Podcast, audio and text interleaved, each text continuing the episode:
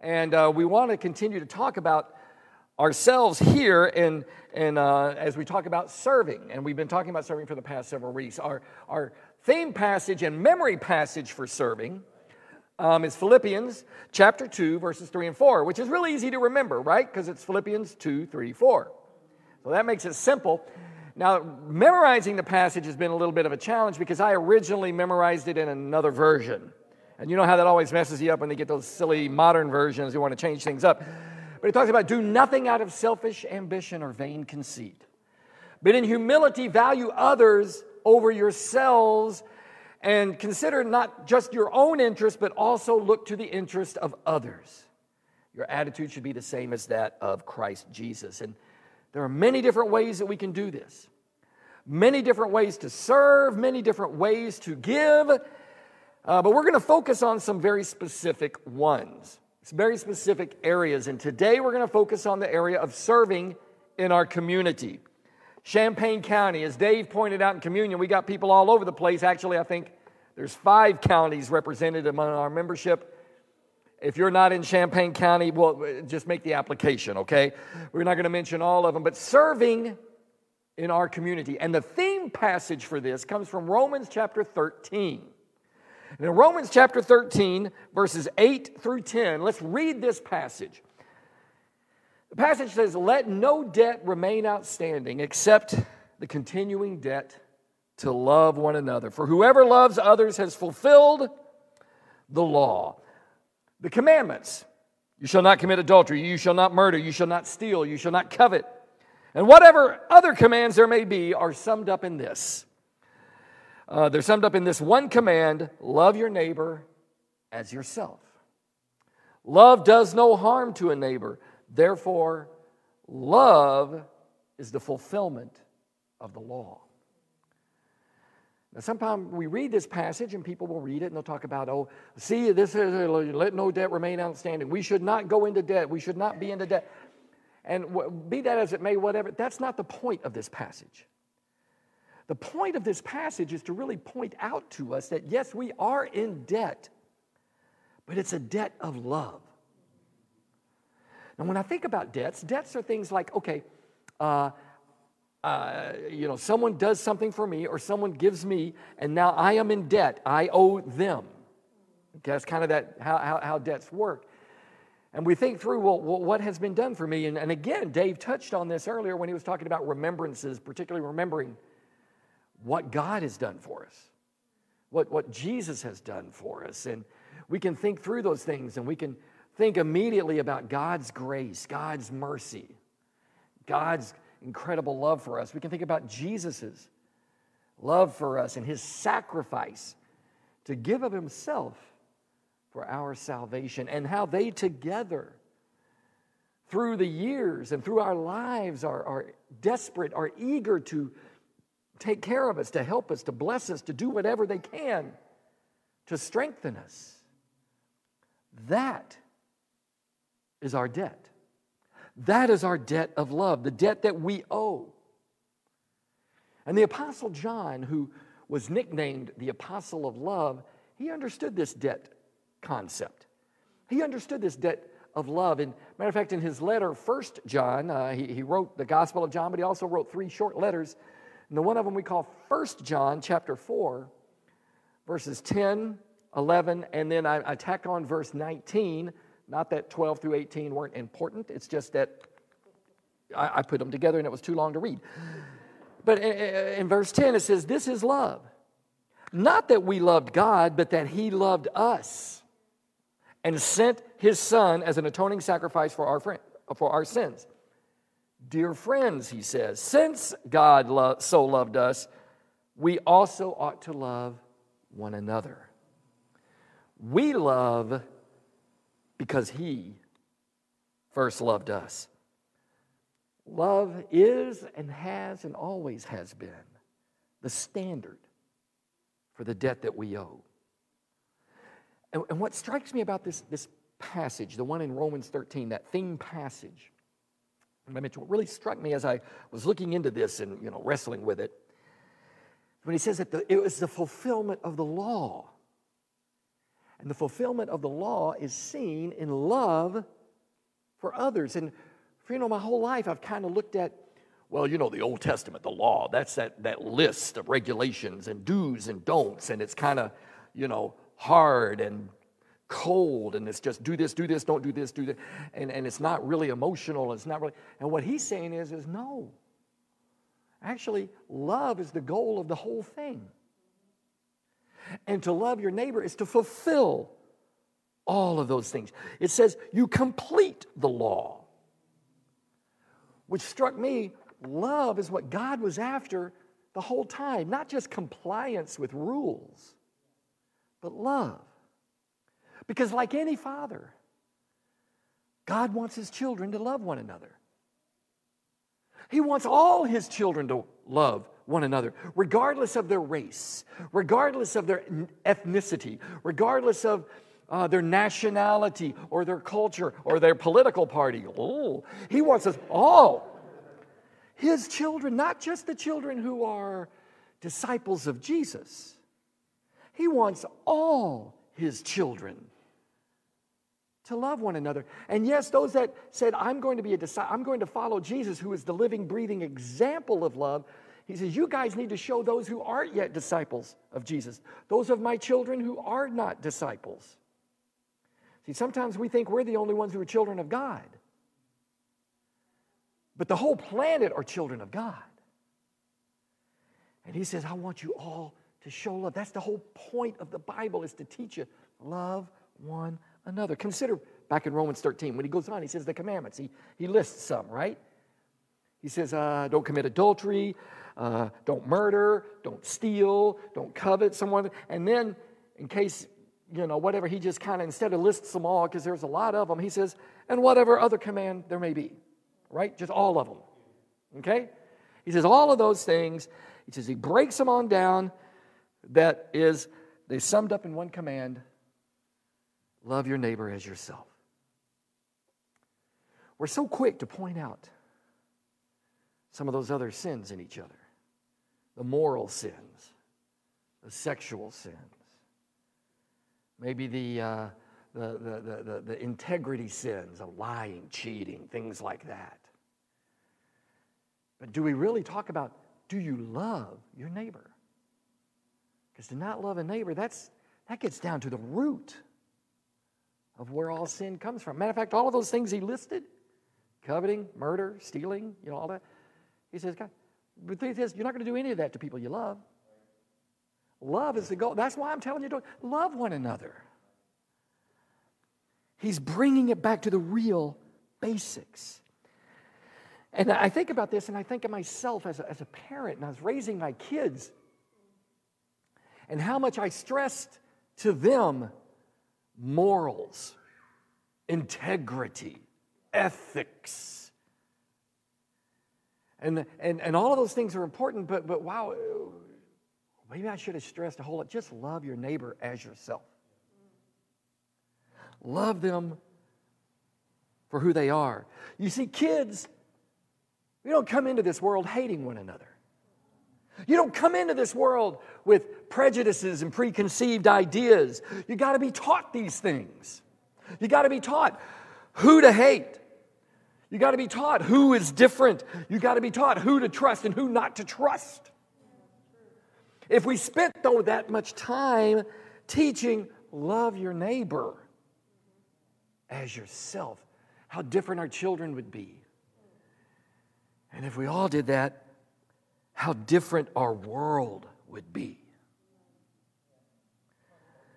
And if that weren't enough, right? If, if the Holy Spirit didn't get his point across yet, he inspired Paul to keep writing. And in verse 10 there of Romans 13, he says, Love does no harm to his neighbor. Okay? He says, Therefore, love is the fulfillment of the law. Now, I, I, I looked up that word harm, and it's not like you know, love doesn't go over there and punch his neighbor in the mouth. I mean, that would be harmful. That's true. But it's, it's more than that. It's, it's actually gets more to the heart. It's more than actions. It says love doesn't even think bad things. It doesn't even uh, uh, uh, uh think less of or negatively of the neighbor. That's where love is at. And he says it fulfills the law. And that word fulfill is a used, was a word often used in shipping uh, and, and stuff, because that was pretty much everything that, you know, moved product back in those days was limited to ships and stuff like that. And it says when a ship was up to capacity, it's got it, you can't put any more on it, then it was fulfilled. And he says, what love does is that you take all of God's law, love is what fills it all the way up. It makes it full. The challenge for most of us is, is when we think neighbor, we think people that we have something in common with, even if it's something as simple as we live on the same street. But as the farther and farther we get away from what we can relate to and what we can connect with, we tend to think less and less like this is my neighbor. And so Jesus really tries to narrow this down and points this out. And he tries to, who is my neighbor? And you know, you think of that story of the Good Samaritan, right? Who is my neighbor? That's what they asked Jesus. And so he told them that story. And he very purposefully told it about the, the hero of the story was a guy that was a Samaritan, which was, that was the guy that was different. That was the guy in Jesus' community, in Jesus' culture. They were the ones that they were supposed to treat differently. The Samaritans were the other guys. And so Jesus, to make his point, makes that guy the Samaritan. And at the end of the story, as he's wrapping it all up in Luke chapter 10, that's where the whole Good Samaritan thing is. In verses 36 and 37, he says, Which of the three of these do you think was a neighbor to the man who fell into the hands uh, of the robbers. And the expert of the law said, The one who had mercy on him. And Jesus replied, Go and do likewise. And that statement lets me know Jesus isn't trying to teach us something here, He's giving a directive. He's saying, you need to do this. Don't just learn it. Don't, oh, that was so powerful, Jesus. That was great. Go do something with it. Right? Dwight Moody, he was a famous uh, Bible scholar, said, Scripture is not given for our information, Scripture is given for our transformation. We need to be transformed by these things. I hope that we're inspired and transformed, not just impressed with information. Because we can't really love our neighbor. I'm talking about the neighbor that's very different from us unless it truly comes from the inside. I might be able to fake it for a little while, but not for long. It's very important. It's very important for me to see God's love for everyone in Champaign County and my neighbors, everyone, because when I can see God's love for them, it's a whole lot easier for me to see my love for them. And God wants it because God sees good in everyone. God sees good in everyone. Now, some people hide it, some people reject it, but it's there. And God's doing everything He can to try to bring it out. Do we, do we try to help Him? Do we try to show people what God's love for a neighbor is really all about? Do we exemplify it? And I'm not talking about as a church here. I'm talking about as individuals. I'm talking about people doing it as disciples of Jesus. Each of us as little bitty Jesuses living in our community, living in our environment. It helps me to hear examples of this. And I know we've got many examples right here in a church. You know, we've got uh, people who work with the homeless here in a church. We've got people, of course, people show up to help with feeding our kids once every month.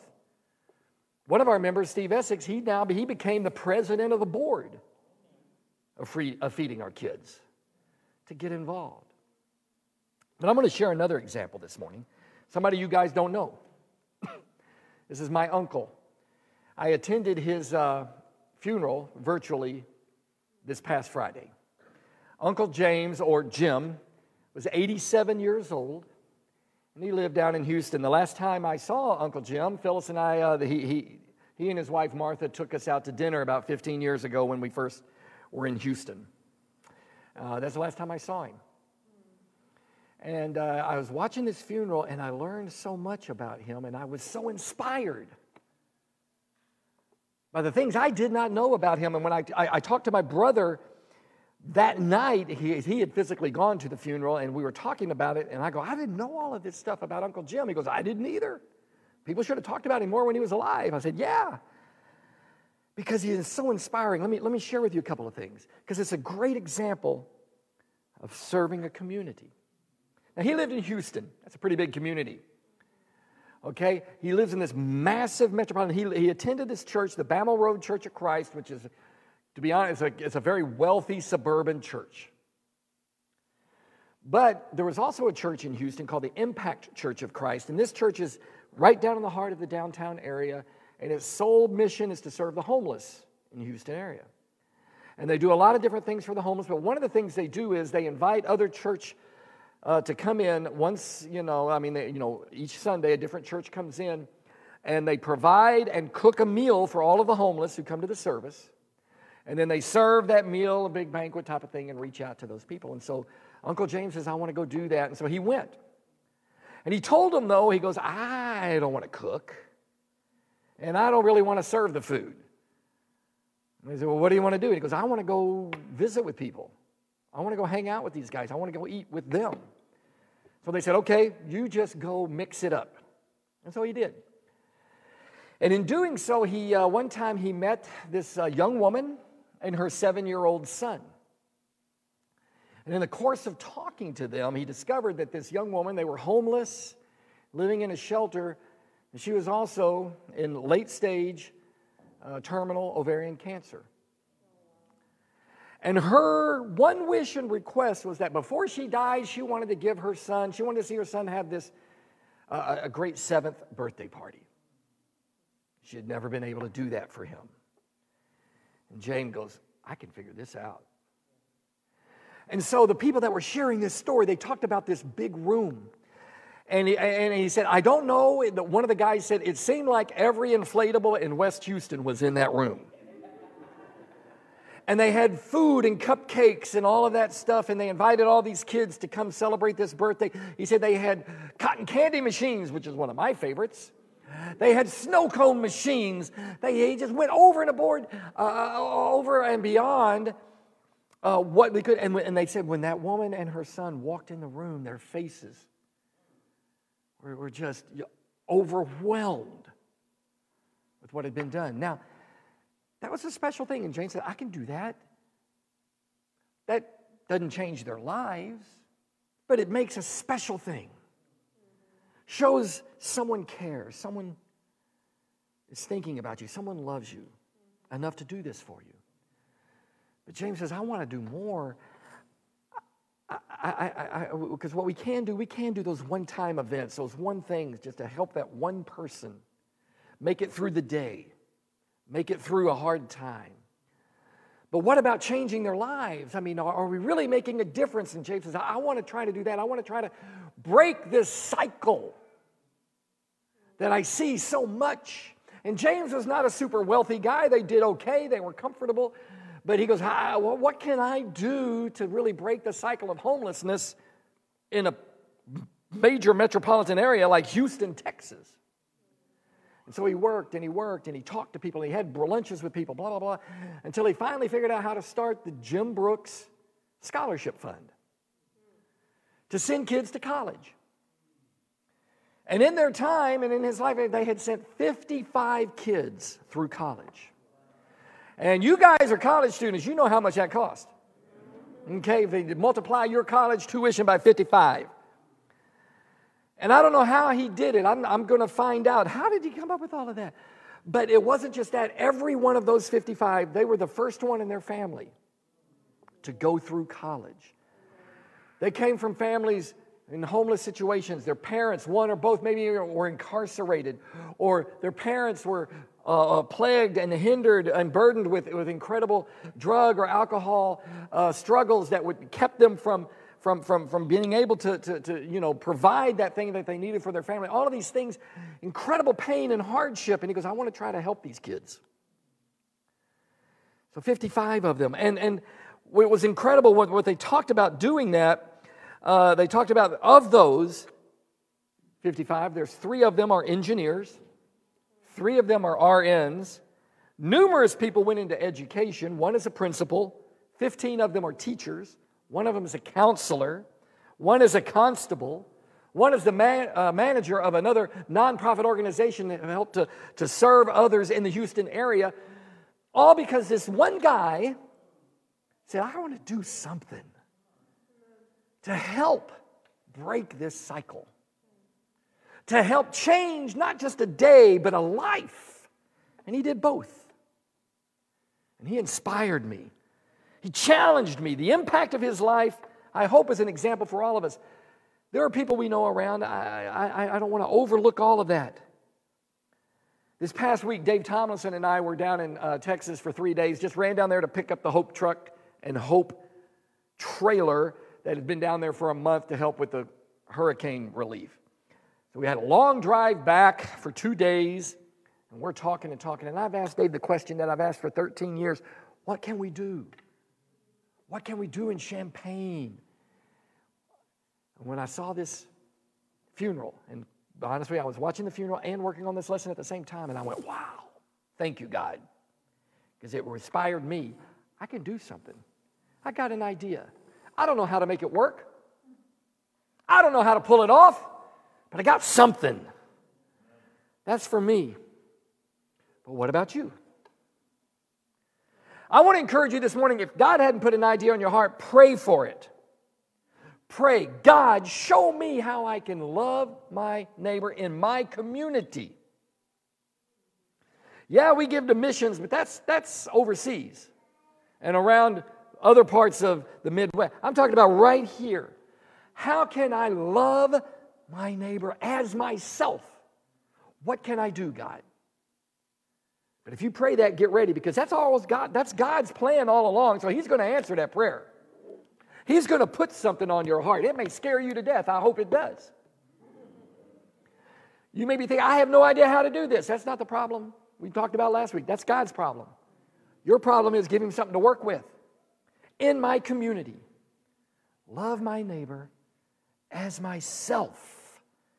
And together, we will fulfill the law of God.